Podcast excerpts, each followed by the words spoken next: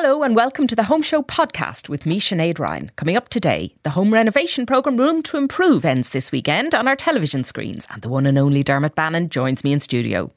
A collection of one off handmade rugs designed by some of Ireland's leading artists are to be auctioned off for charity. We'll be chatting to the organisers. From planning to planting, we're starting our new gardening masterclass series with Diarmuid Gavin. And Jennifer Sheahan is back to talk about tiles and wallpaper to give your home a bit of pizzazz. You can join in the podcast by emailing us at thehomeshow at newstalk.com. We talk a lot on this show and, and a lot of the other programmes during the week on Newstalk about housing, the price of housing, and the unaffordability of housing. In fact, it's hard to believe sometimes that anybody can afford a house anywhere. Such is the cost involved. And if you have a look at any of the daft.ie reports or the CSO statistics or the opposition politicians, you kind of despair for anyone trying to get on the housing ladder. So, what did you make of the revelation during the week that 360,000 homeowners claim their properties are worth less than the value placed on them by revenue, or that a whopping 900,000 homes are valued at under 262,000 euros, and a third of them are worth less than 200,000, putting them in the lowest tax band for local property tax. Was there a property slump we missed? Uh, God forbid, another housing crash? I've been reading the papers, listening to the news for the past year, and all I've heard is that prices are going up.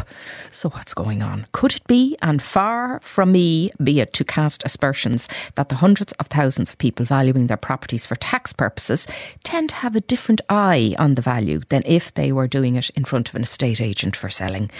Or does it mean fantastic news for the beleaguered first time buyers? I mean, if you were to borrow for a house worth 200,000, you'd only need a joint salary of 45,000 a year. Let me know what you think. Did you value your house properly or do you think you might have to have another swing at the sums?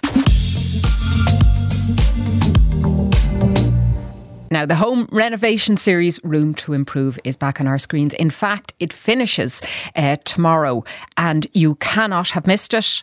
You are probably watching it. You've probably been glued to the series. It's the 14th season and it's lovable. But frustrated architect Dermot Bannon joins me now, called the the House Whisperer. They're calling you in the papers. Dermot. A lot of things. You're very welcome along to the home show. We're delighted to have you. Thank you. Um, 14th season, and it hasn't changed much. No, well, I suppose why would it? Like, I, if you look at some of the like say the bigger shows like Grand Designs and things like that. That's the one that you kind of try to emulate, isn't it? It's Kevin McCloud is just so brilliant. Uh.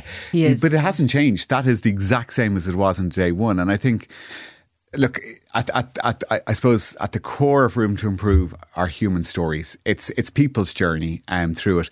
And like you can't really change that. Like because people it, it, the, the program will change itself. It will change with economic factors. Mm. it will change with the couple with their situation with the story. So there's enough of uh, uh, I, I, think there's enough of fluidity in, in in the people and the stories and what's happening, and it's always reflecting what's going on in the wider economy as well. Like we, so we had the pandemic, we had the boom, we had the crash, we've had uh, builders, uh, you know, scrambling for work. We've had builders too busy. We've had price increases. We've had stuff stuck in the Suez Canal. Like, mm. Over 14 years, I suppose room to improve has always been uh, uh watching. I suppose reflecting what's going on in the wider construction, and then people and people people's needs change, and like that's dramatically changed over the last couple of years yeah. as working from home has become a good, a big thing, and people's homes have become a massive thing.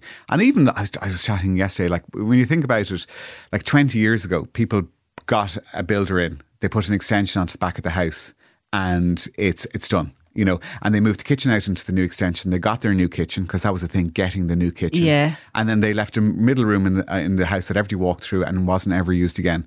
Um, and it became a big glorified corridor, really dark. And then you wandered through it and there might have been a couch at either end of it that nobody ever sat in. Set of glass double doors out to the brand new kitchen. And, yeah. uh, and, and we didn't really think about it. And I think what's happened over the last 20 years, I've seen in Ireland anyway, is like anybody now who's starting a project immediately there's an Instagram page set up about it. You know, m- you know, my my that's, house. That's from before the wedding. that's from before the wedding, but it is. It's like my house in the country or. Bob and Sheila's uh, big plans. Like, and which is great. Um, and nobody will now dream of building an extension without thinking about light, without mm. thinking about views, without mm. thinking about flow, space, flow, all of the. Which is honestly, it never happened before. You know, it's but from an architecture, from an architect's point of view, is there something? It's a bit like being a doctor. There's something about kind of being all knowing and all seeing and kind of giving the diagnosis and fixing the problem. Eh, do you find that it can be is it more helpful or more annoying to have people coming up to you with, I've researched this, I've looked at this, I've been checking this out. Here, I'm very firm on what I want here. Oh, yeah, I suppose there, I suppose there's two things in that. All the research and, and then that does help, and and and and well, sometimes it doesn't, sometimes it doesn't, because they can go off in tangents and they're not looking in the right locations. But uh, the fact that they're engaging with it and they're trying to understand it and they are researching it. That kind of is half your battle. But people say, "No, I know exactly what I want," and uh, unfortunately, there's a saying: "It's you want what you know." So they'll want what they've seen somebody else yeah, do before. Which is the kitchen out in the box extension. Exactly. or it could be now it's it's it's everywhere. So I, I, was talking about the Instagram pages and all that, and I'm a massive fan of Instagram and I love but people now will will screen grab it and they say, I want this. So the like one of the biggest things in building and design and architecture is form follows function, right? So unless you solve the problems that they have going on for their existing house, their lives, everything, mm. it's not just a pretty picture you know, it's kind of for me that's the equivalent of me going in uh, with a picture of uh, I don't know Ryan Gosling and saying, can you make me look like that, please? You know, we've all been to the hairdresser, Dermot. we've all been to the hairdresser. We've gone in with the Jennifer Aniston hairstyle yeah. and said, "I want that exactly. exactly." So that's so. What I, uh, I suppose people sometimes the the, the the, the all kind of the knowing the research and all that only gets you down to one level, right? And then people say, "I just wanted to look like that," but I said, "What problem is that solving for you?" But I love those cabinets. Yeah, you know. Whereas I always say to people, start like it, it, it, pictures and images are so accessible now for people. I just say, just start with a, a piece of paper and write out your problems. So what you hate about your house. No, and I mean like the really simple things like I bang my feet, my, my shins off the bikes that are in the hall. Okay, so we need somewhere for the bikes. That's going to mm. do far more for you than putting really lovely blue presses in the back. So it's like, how do you live? And exactly. where do you, how do you get not, through your day? And that's not the glamorous bit of it. No. That's a bit like no. you were talking about to the doctor, that when the doctor goes through all your files and does all the notes, that's not the, glam, that's not the, you, don't, you won't see that on or or, yeah. or Grey's Anatomy. you know, yeah. you'll see them running down the corridor saving lives, and mm, uh, you know they'll have masks and everything coming out and, and drips and all, and surgery. They're in surgery, yeah. but you the won't see, bit. but you won't see them filling out the report afterwards. No. So the unsexy bit of architecture and design is research and and actually making a proper brief and sitting, and that's the most useful thing anybody mm. can ever do is actually find out what means something to them. Mm. And what means is, is a problem that you solve. So if you've got something that really irritates about your house, or write it down and or if there's things that you and then be realistic about it. people say oh look at love loads of, of kind of spare bedrooms. Well how many times do people stay over? And actually when you count it up it's five nights of the year. Yeah and you're going so to build maybe what you need is a Murphy bed coming yeah, into the wall or, somewhere. and, and especially and, and, the big thing now for people working from home is uh, I think it, like we, we, did a show uh, Incredible Homes. We went to Scotland and we met a, a Scottish architect Richard Murphy and it was like honestly it was like a, a light bulb moment for me because his house he had all these pulleys and things and the whole house shut down during the winter. So he it was kind of like in an old Georgian house he closed over all the shutters. Um, he his roof lights shut down the windows he pulled over screens and he said but like Dermot when I'm here um, in in my house during the winter like I go out to work at seven in the morning I'm home at six in the evening. I never see my house in daylight until March.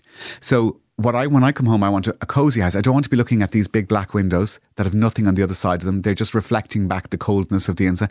So I close it all down and I light the, I, I light the fire. So it's it's kind of and then I say to people, well, if you're going to during the winter, if you're working from home, why, and there's a lovely sunny sitting room at the front of the house. You're not using that when you're working from home. Why don't you set up your desk in there or co- find a clever way to cohabitate so that when, and then at night time you go in there, you light the stove, you, you, you close the curtains. It's, it changes Why would you changes. sit in yeah. the box room yeah. when you've got a gorgeous room downstairs?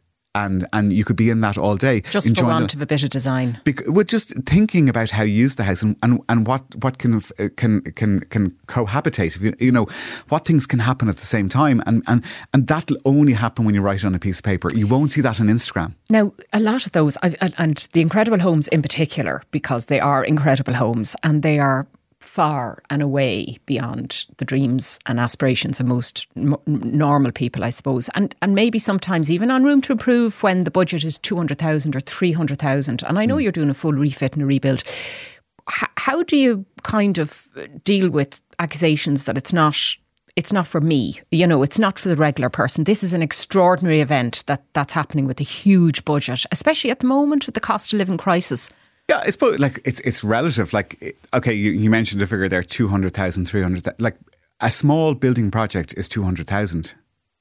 Like, I, there is no people come. To, can you do something for twenty thousand? You can repaint a house. You can put in a new kitchen, but a kitchen alone is 15, 20,000 nowadays. So, like, it, it the costs of and and again, I suppose on, uh, especially on room to improve, um, and, and in our practice, uh, I would never touch a house. Like, there's no point if anybody's doing a significant amount of work to their house.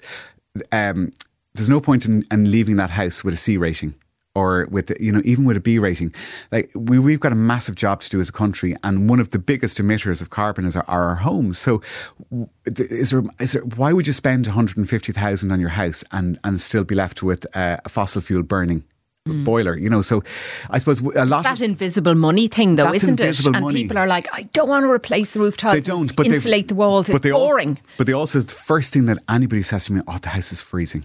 Yeah. I want it to be warm and I want it to be future proof. Again, that's not glamorous, so it doesn't kind of make it into the show. So the budget, like I suppose, two hundred thousand on on an extension and refurb of an ex, of an entire house. Is that what you're looking at now for a proper, like, uh, say, an old kind of nineteen sixties or nineteen seventies house? Well, it depends. Like, no, no, no, no. If you're if you're just renovating it without putting an extension onto it, you're still talking the kind of the guts of fifty or sixty thousand of invisible money. Construction inflation is a massive thing at the moment, yes. and I know you've mentioned a lot of the reasons for it it and it seems to be insurmountable also. But do you think in Ireland we have a particular issue with it? Are, are we too tightly regulated? I, I know, and I don't want kind of that to sound wrong. Of course, we need the best buildings, and we're seeing now this national retrofit project, which is going to cost the taxpayer an absolute fortune for stuff that shouldn't have been built and, and I suppose, was look, built badly. Not to be political about it, but we tend in construction is one of the only industries that we go boom bust, boom bust, boom bust, right? And we don't um, we don't mind it. Um, so during the last uh, recession, um, most of the young talent upped at sticks and went to Canada. They went to Australia. We all heard the stories. Then the the economy comes back, and we're camped at Dublin Airport we're looking for engineers, we're looking for architects, we're looking for block layers, we're looking for electricians. Mm-hmm. So now we it looks like we may be heading into some kind of a recession this is when we need to start doing capital projects. This is when we need to start hanging on to the brains that we have. The incredible, like I, I, do an awful lot with, with, apprentices. Like we need to mine them. We can't just put them through college and then send them off to Canada. Uh, now, can you give us um, a little sneaky spoiler yes, alert I, for the final yeah. episode well, of Room to Improve well, coming did, to our screens tomorrow night? You did say, uh, you know, that, that, some of the, the feedback on uh, is is about relatability, and and so. Uh, I, I, suppose there was a lot of that after the last series. Uh, is there anything a bit smaller? And I remember I, I, went in to get my hair cut and I said to the guy who cuts my hair, I said, Did you like the last series? Yeah, I did. But I'd, I'd like just to see a regular project. I'd like to see something relatable, was his yeah, word. Yeah. So we went after the most relatable house type in the country, which is the three bed semi in a housing estate where most people live. Mm. And we found a great one in Castleknock and they had, they wanted to turn it into something wow. They had a regular sized garden, they had a small budget um, and so it's okay. a small budget in the average house. No views over a lake. No views over no, no pergolas. No, uh, no, no pergola. Oh, there, there might be. Um, but there, you know, there is, there is, there's always going to be a pergola. Um, but that, that's your current fetish, is it? The pergola. You've moved on from the bath in the garden yeah, to the pergola. I love pergolas at the moment because it's just it creates this lovely kind of bridge between the inside and outside. But anyway, but so this is a response to that. It's a it's a project for the average person An in Ireland who lives who lives in the average house. They used to say the Ford Cortina man was the average person. this is the Ford Cortina. And finally, then let me ask you: your own home. I know there was the whole uh, revamp of it and restructure of it, and you filmed all that. What's your favourite, your most treasured item in the home? Ooh.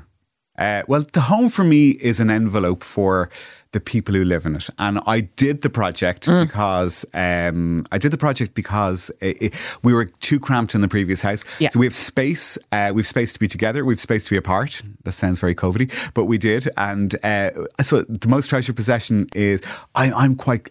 People say to me about homes and all that, and would you move? Yeah, I would. I'd do another project. I'm I'm very clinical about. It. Uh, for me, a building is all about people and how it facilitates life and connections, meals, books, sitting around, relaxing. So I love how a building can be the story of a life. So for me, the most important thing in my home are the people.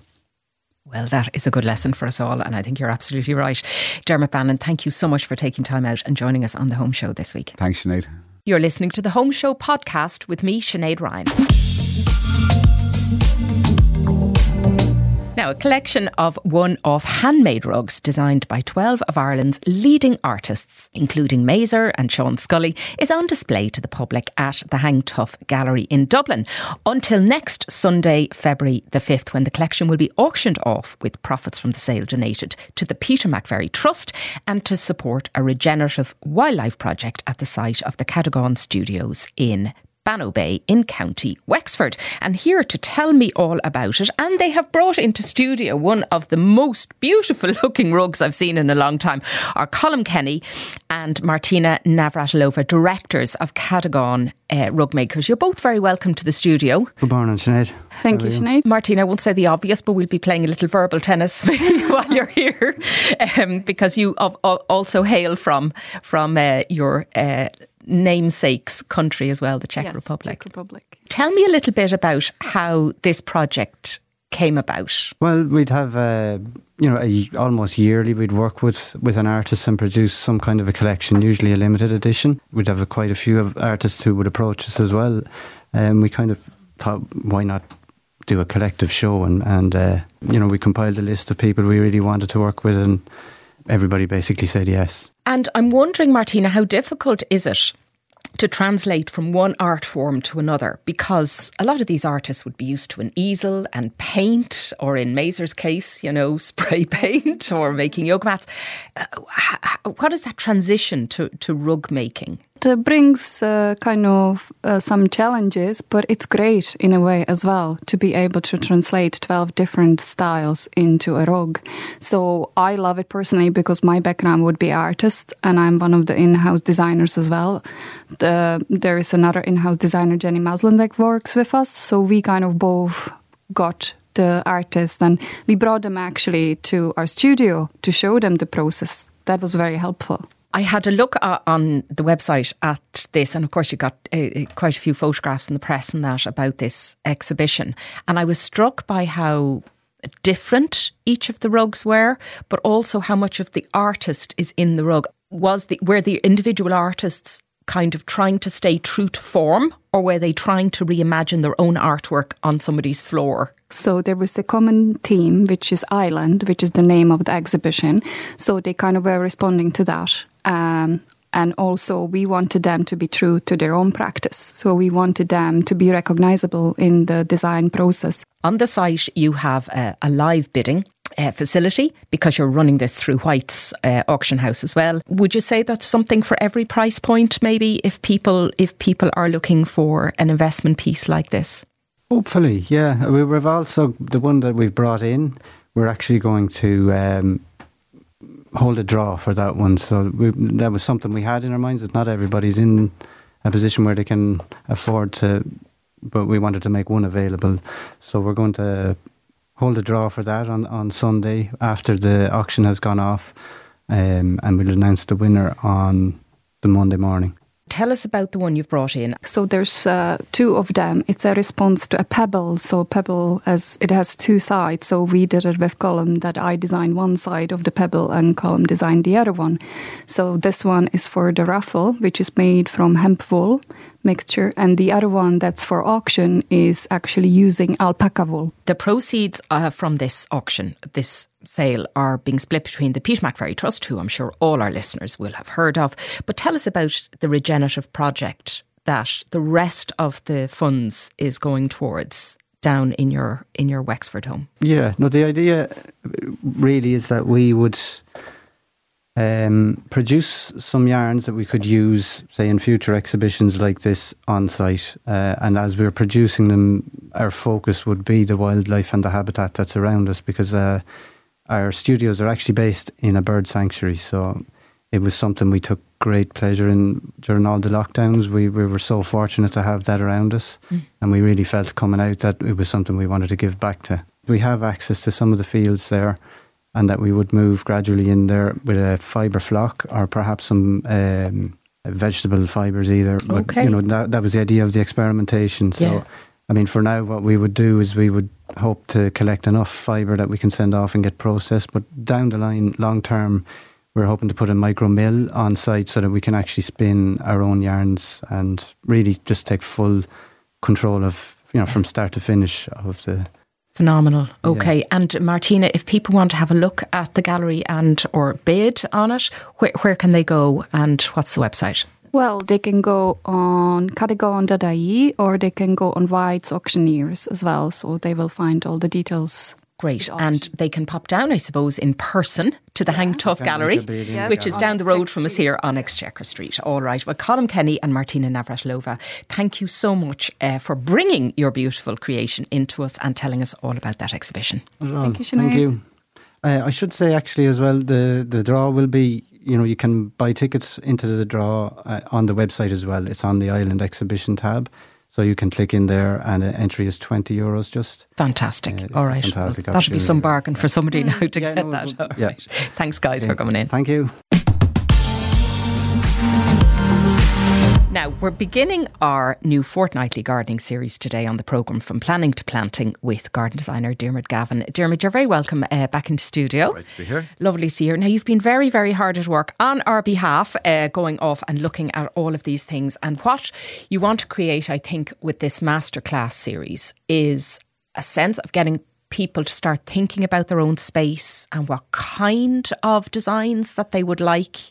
Absolutely. And they might visualize it and say, I know, I love that, or I saw this somewhere, or that was in a magazine, or whatever. Not understand what it was and not understand where it originated from and the reasons that it evolved over time, and also not understand whether it's suitable or not for their plot. Hmm. So, hmm. gardens tend, we know a lot more than we think we know. About gardens in this part of the world, but they still tend to be a mystery to people. So, we're going to try and have a nice romp through uh, the design of a garden, taking a plot, seeing it from thinking about it right through to planting it up.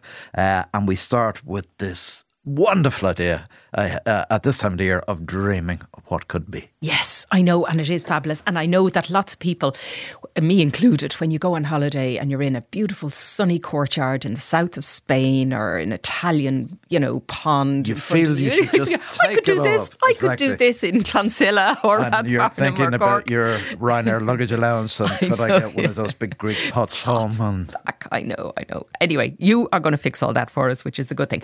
So, take us through some of the styles then. Now, the first one is the kind of the cottage garden. So, am I thinking here the chocolate box, kind of Middle England hollyhocks kind of thing, It's or funny that you say chocolate box because this style was propagated or promoted through chocolate boxes. go away? Yeah, yeah. So we're talking about the what what we would um, kind of romanticize as this lazy, beautiful version of a cacophony of colours, of very, very simple hard landscaping, of winding pathways to kind of old wooden doorways under the eaves of a thatched cottage. So the cottage garden style is one that probably evolved in many different countries around the world, Ireland as well as England, but became best known. The English uh, British version became best known, and it would have been made by peasant farmers or their wives who really were just interested in they were working for the landlord or, or whatever all day out in the fields and in their own gardens they just wanted to grow the cabbage the spuds uh, uh, whatever. But they'd put in a few slips of this that or or the other and a style evolved. So all the plants you just uh, have mentioned there things like hollyhocks things like um, rambling roses things like little bits of, of fuchsia um, whatever were stuck in wherever. So there was no grand plan. It was all about plants. And because um, we have four distinct seasons this is really a summer garden. Most of these plants be they annuals biennials um, shrubs or, or whatever so shrub like philadelphus or, or, or the roses would be midsummer flowering. So it looks absolutely beautiful.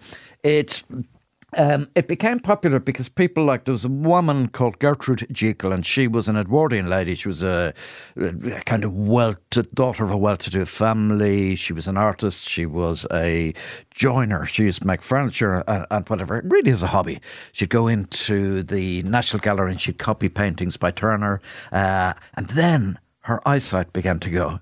And driving in a horse and carriage around Surrey, around the country lanes of Surrey, she used to look at these gardens and she realised that even though the eyesight has gone for paint, it might not be gone for all these wonderful plants. So she began to paint with plants. and she became a rock star in terms of the world. So she and Beatrix Potter, and then uh, later on a guy called Christopher Lloyd, um, really made took this style of planting and there was an Irish lad involved too William Robinson took this style of planting naturalistic planting and um, they made either the cottage garden or the really grand new uh, vision of gardens with Yeah. herbaceous borders. And, and people do love the idea of that, the little rockeries and the steps going down and kind of no green bins in the way or anything like that. It just looks really, really pretty and colourful.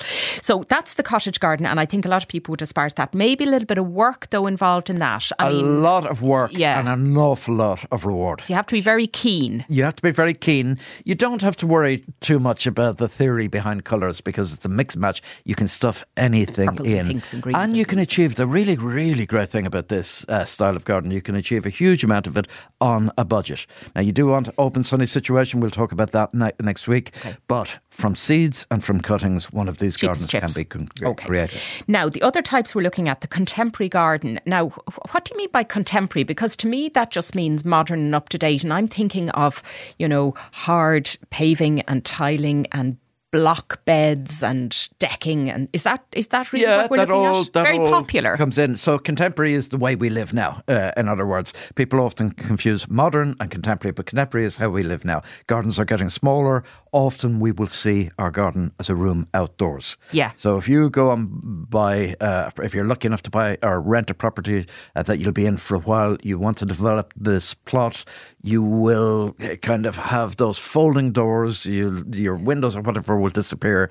You'll want to match whatever paving is inside to outside. so your eye line is drawn all the way through, and you have that kind of that that sense of of that kind of Continu- going from indoor continuity, the flow from indoor to out. especially if you want to Dermot Bannon's windows. Absolutely, Right, absolutely, okay. yeah. Now, another one is the Oriental Garden. Now, I listen. Obviously, the proponent of this is the beautiful, beautiful Japanese gardens. You know those kind of little tinkling brooks and bridges going over them, and swans elegantly swimming down. all of that, and that that does come from the Orient, and we're very lucky we can grow an awful lot of the plants. So things like bamboos and the uh, uh, really amazing Oriental maples that we can grow. But the funny thing is that Japanese garden that's Irish National Stud down in in uh, County Kildare, uh, that was it. It identifies one of the problems with creating an Oriental uh, garden. It was built by an English colonel or something, a major from the army or something like that. He'd been on his travels. He'd seen these gardens in situ. He brought all the ornamentation and brought indeed a few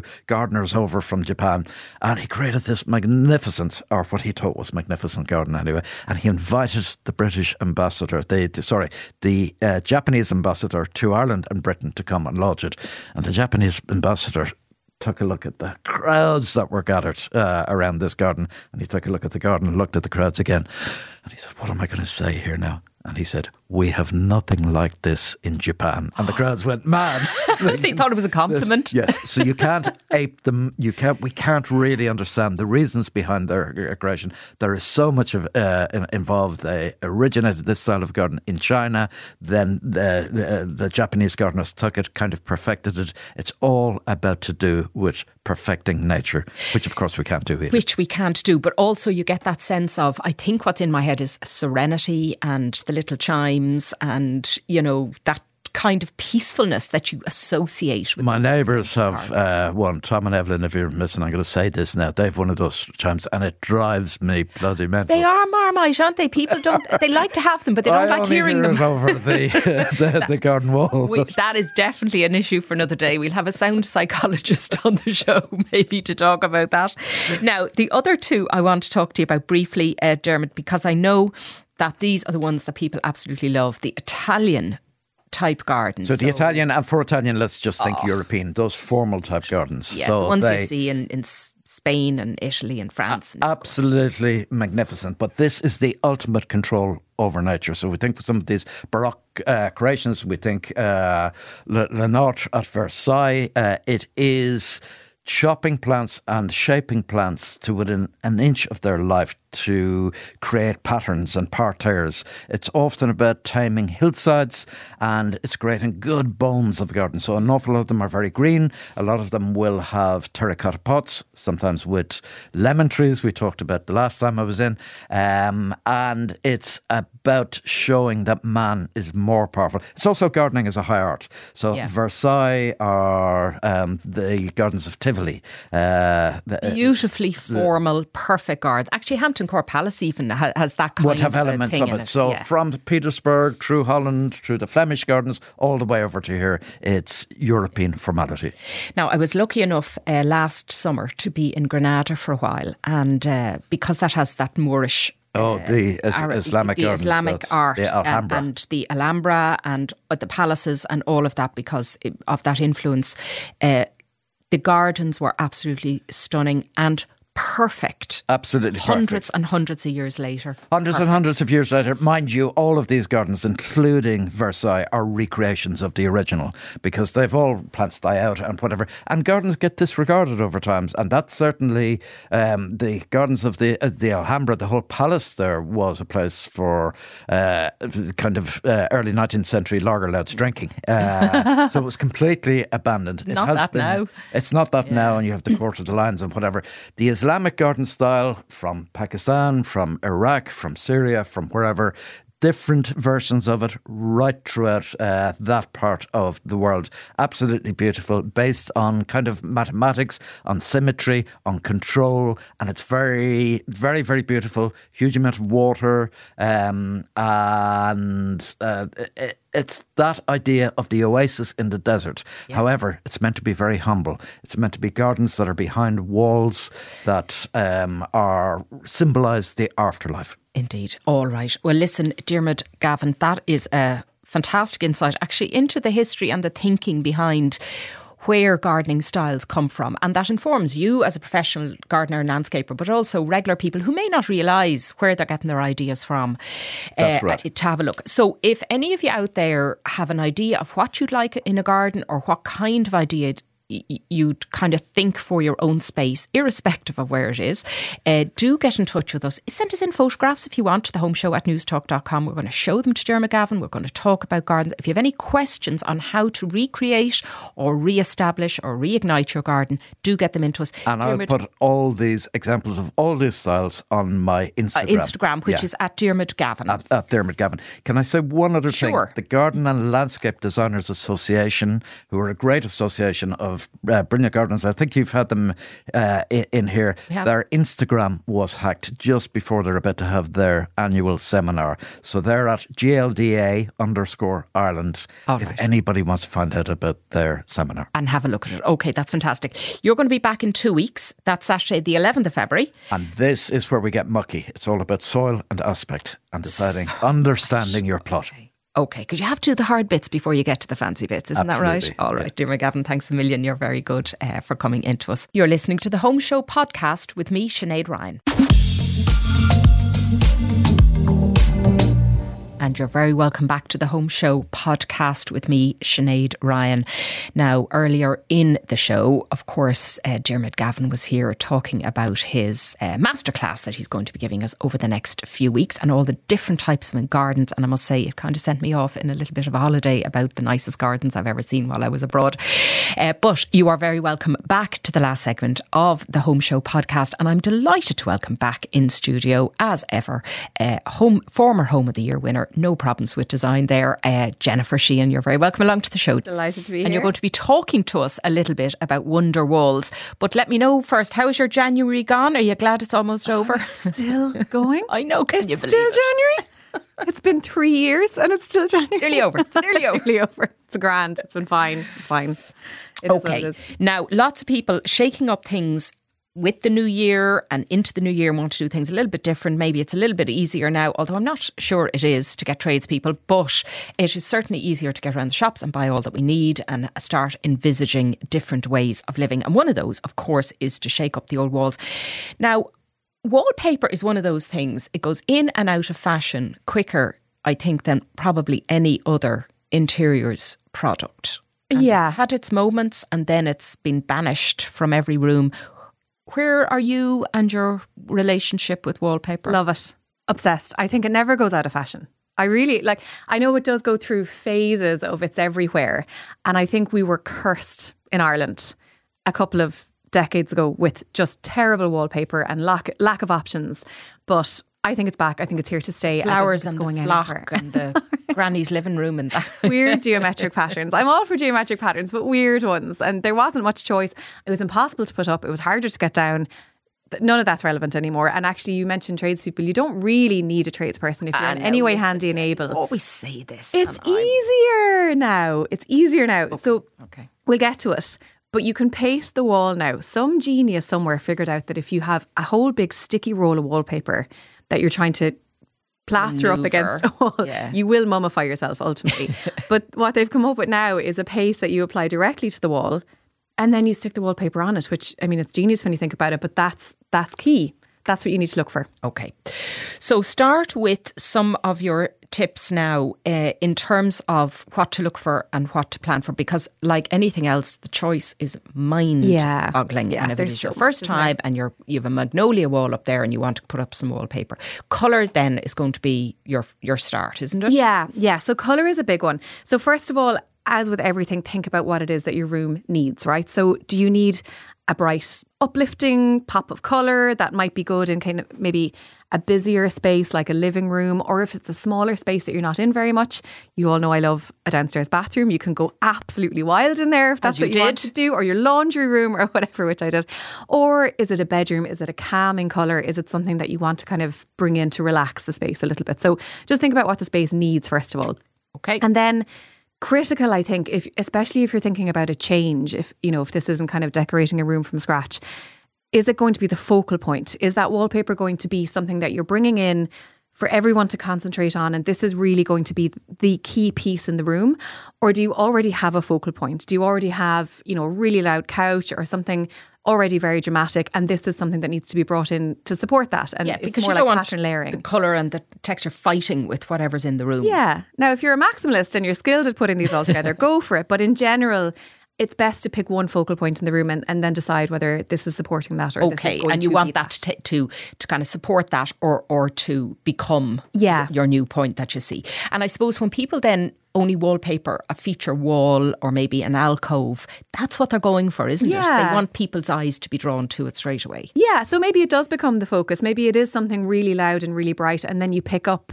You know, you, you go, you lean into that. You go for the more vibrant color. You you don't hold back on the pattern. You go for whatever you want, but just make sure that other things that are already in the room then are not competing with that. Now, of course, with the colour then comes, I suppose, which is a new emanation in wallpaper. Although there was the old fleck and the flock was around a long time ago in maybe in Victorian times, but the texture of the wallpaper, you can get everything. I mean, you can get linen feel. Um, You can get the velvet, uh, the metal, uh, the kind of Yeah, the gilt, the gold and yeah. the. So, uh, when is you're going to say never, but when is too much too much? I mean, do you want like furry walls? Probably not. it depends again on the room. But, you know, texture is really important because there's so much you can bring in. And even if you don't want to bring in colour or if you don't necessarily want to bring in a pattern, but the room needs something, texture is such an amazing way to bring that in. So I, I love that. I did that in my upstairs bathroom with the metallic sheen that you're talking mm. about, where I didn't want to change the colour, I didn't want to add a colour, but I wanted to bring in some texture. So I have a nice, very muted kind of a rose gold metallic print on on mine, which is which sounds loud and sounds dramatic, but Actually, no, it doesn't. It sounds beautiful because I think that that gives a lovely sheen to your Yeah. wall, and and especially if you've clever lighting, Yes, it, really reflects off it, doesn't it? Yeah, it does. It does. So it's something you can bring in if you're afraid of wallpaper because you don't want to, you know, complicate things with more colors or more patterns. Texture is such a great thing to look at, and there's you know there's loads of beautiful fabrics. Silk, if you're rolling in it, you can get silk wallpaper. It's beautiful. Okay, so top tips then is uh, find the ones where you paste the wall instead of the Paste the wall. the- Paste the wall. If I leave you with one thing today, paste the wall wallpaper. okay, good tip. Yeah. Uh, now you do have to be a bit careful because if you're matching up, especially if you've anything geometric or somewhere you have to match it up side by Yeah. side, you're going to have a bit of wastage. But it's it's important to get that right, isn't it? Yeah, so there's loads of wallpaper calculators out there. So take the measurements of your wall and make sure that um, you're buying enough wallpaper. Add about 10% 10% for that pattern matching. So that's where you have one roll beside another roll to cover the whole wall and you need to make sure that, you know, the flowers are lined up or the geometric pattern is lined up. So about 10% for that and then add another 10% again because you're going to make a mistake somewhere. So just be sure that you have Okay, enough. Another 10% have to bang your head off. to bang your head off. And as well, if you want to replace it, maybe just enough for one more roll. If you know your child draws a, a beautiful present of a painting for you or something like that with crayons on your wall, something that you can replace it. All right. It's easy to okay. replace. Fantastic tips there. Now, one of the other things, of course, which is popular in every home and indeed necessary in, in lots of homes uh, is the whole area of tiling. And I'm thinking particularly of things like splashbacks Yeah. or, you know, even tiling that you have on, on uh, bathroom floors and things like that. So, talk to me now about how people should go about selecting, again, a huge array Yeah. of options. Yeah, millions of options. The same applies really. So what color, you know, is it is it going to be your focal point or not? Is it supporting or not? With pattern, it's a personal preference. There's no real rules, but in general, I would say large tiles in large spaces, small tiles in small pace, spaces. And feel free to mix the patterns. So if you've got big block bold colours on your walls, you know, maybe go for smaller tiles to have a nice contrast. Um, go with the theme. If you're, you know, minimalist and pared back house, then a nice stacked or brick effect pattern is lovely. If you're a nice rustic farmhouse, that modular look where it's a mix of all different shapes and sizes and it looks very, very original, very classic. Um, or if you're, you know, maximalist or, or you like something a bit more, more bold, herringbone, parquet, basket weave, subway tiles. There's a million different shapes and sizes you can go for. One thing I really, really love um, with with what you can do with tiles in particular is grout. I, I feel very strongly about this. So if you're thinking of a bit of a refresh, You can get all different colours You now. can get all different Rather than just the white. yeah, yeah. So I saw I was down in Kilkenny at the the cat, uh, not the cat laughs. The other one that goes on, David McWilliams, Kilkenomics. Kilkenomics. And I was in a lovely cafe down there. I can't remember the name, but they had these gorgeous white tiles, very plain white tiles, with a yellow grout in between it. And what a way, if you're on a budget, what a way to just get, you know, the plainest tiles available, the, the most affordable tiles available, and then just wow factor it with some coloured grout in between it. I really thought that was so clever. It looked brilliant. Brave. Very brave. Very, very brave. All right. Well, listen, that is a, a great insight, and we'll have you back at another time to talk maybe more about different types of tiling and how to manage all that. Uh, grout, colour grout. Would you do it, folks? Let us know. 53106. all right. Jennifer, as always, uh, thanks for that. And lots of inspo on your Instagram site. At Workers Cottage, if you have any more questions. As always, okay. And that is all we have time for this week. So, my thanks to Jennifer Sheahan and indeed all of our guests uh, that we've had on uh, the show. I hope there was something in it for one, something for everybody in the audience, as they say. And if you'd like to get involved in the show, maybe a question or a query, and remember to get those queries into Diarmuid Gavin, particularly uh, for his next time on the show, then you can do so by emailing us at any stage during the week to the home show at newstalk.com or you can text us here at 53106. That'll cost you 30 cent. I'm over on Instagram uh, at Sinead Ryan and you'll find me there. And I know lots of people send in tips and queries and lots of photographs as well. Sure, I love nosing inside your house. Do send them to me. Thanks to Aoife Breen producing today. Stephen McClune is on sound and Peter Malloy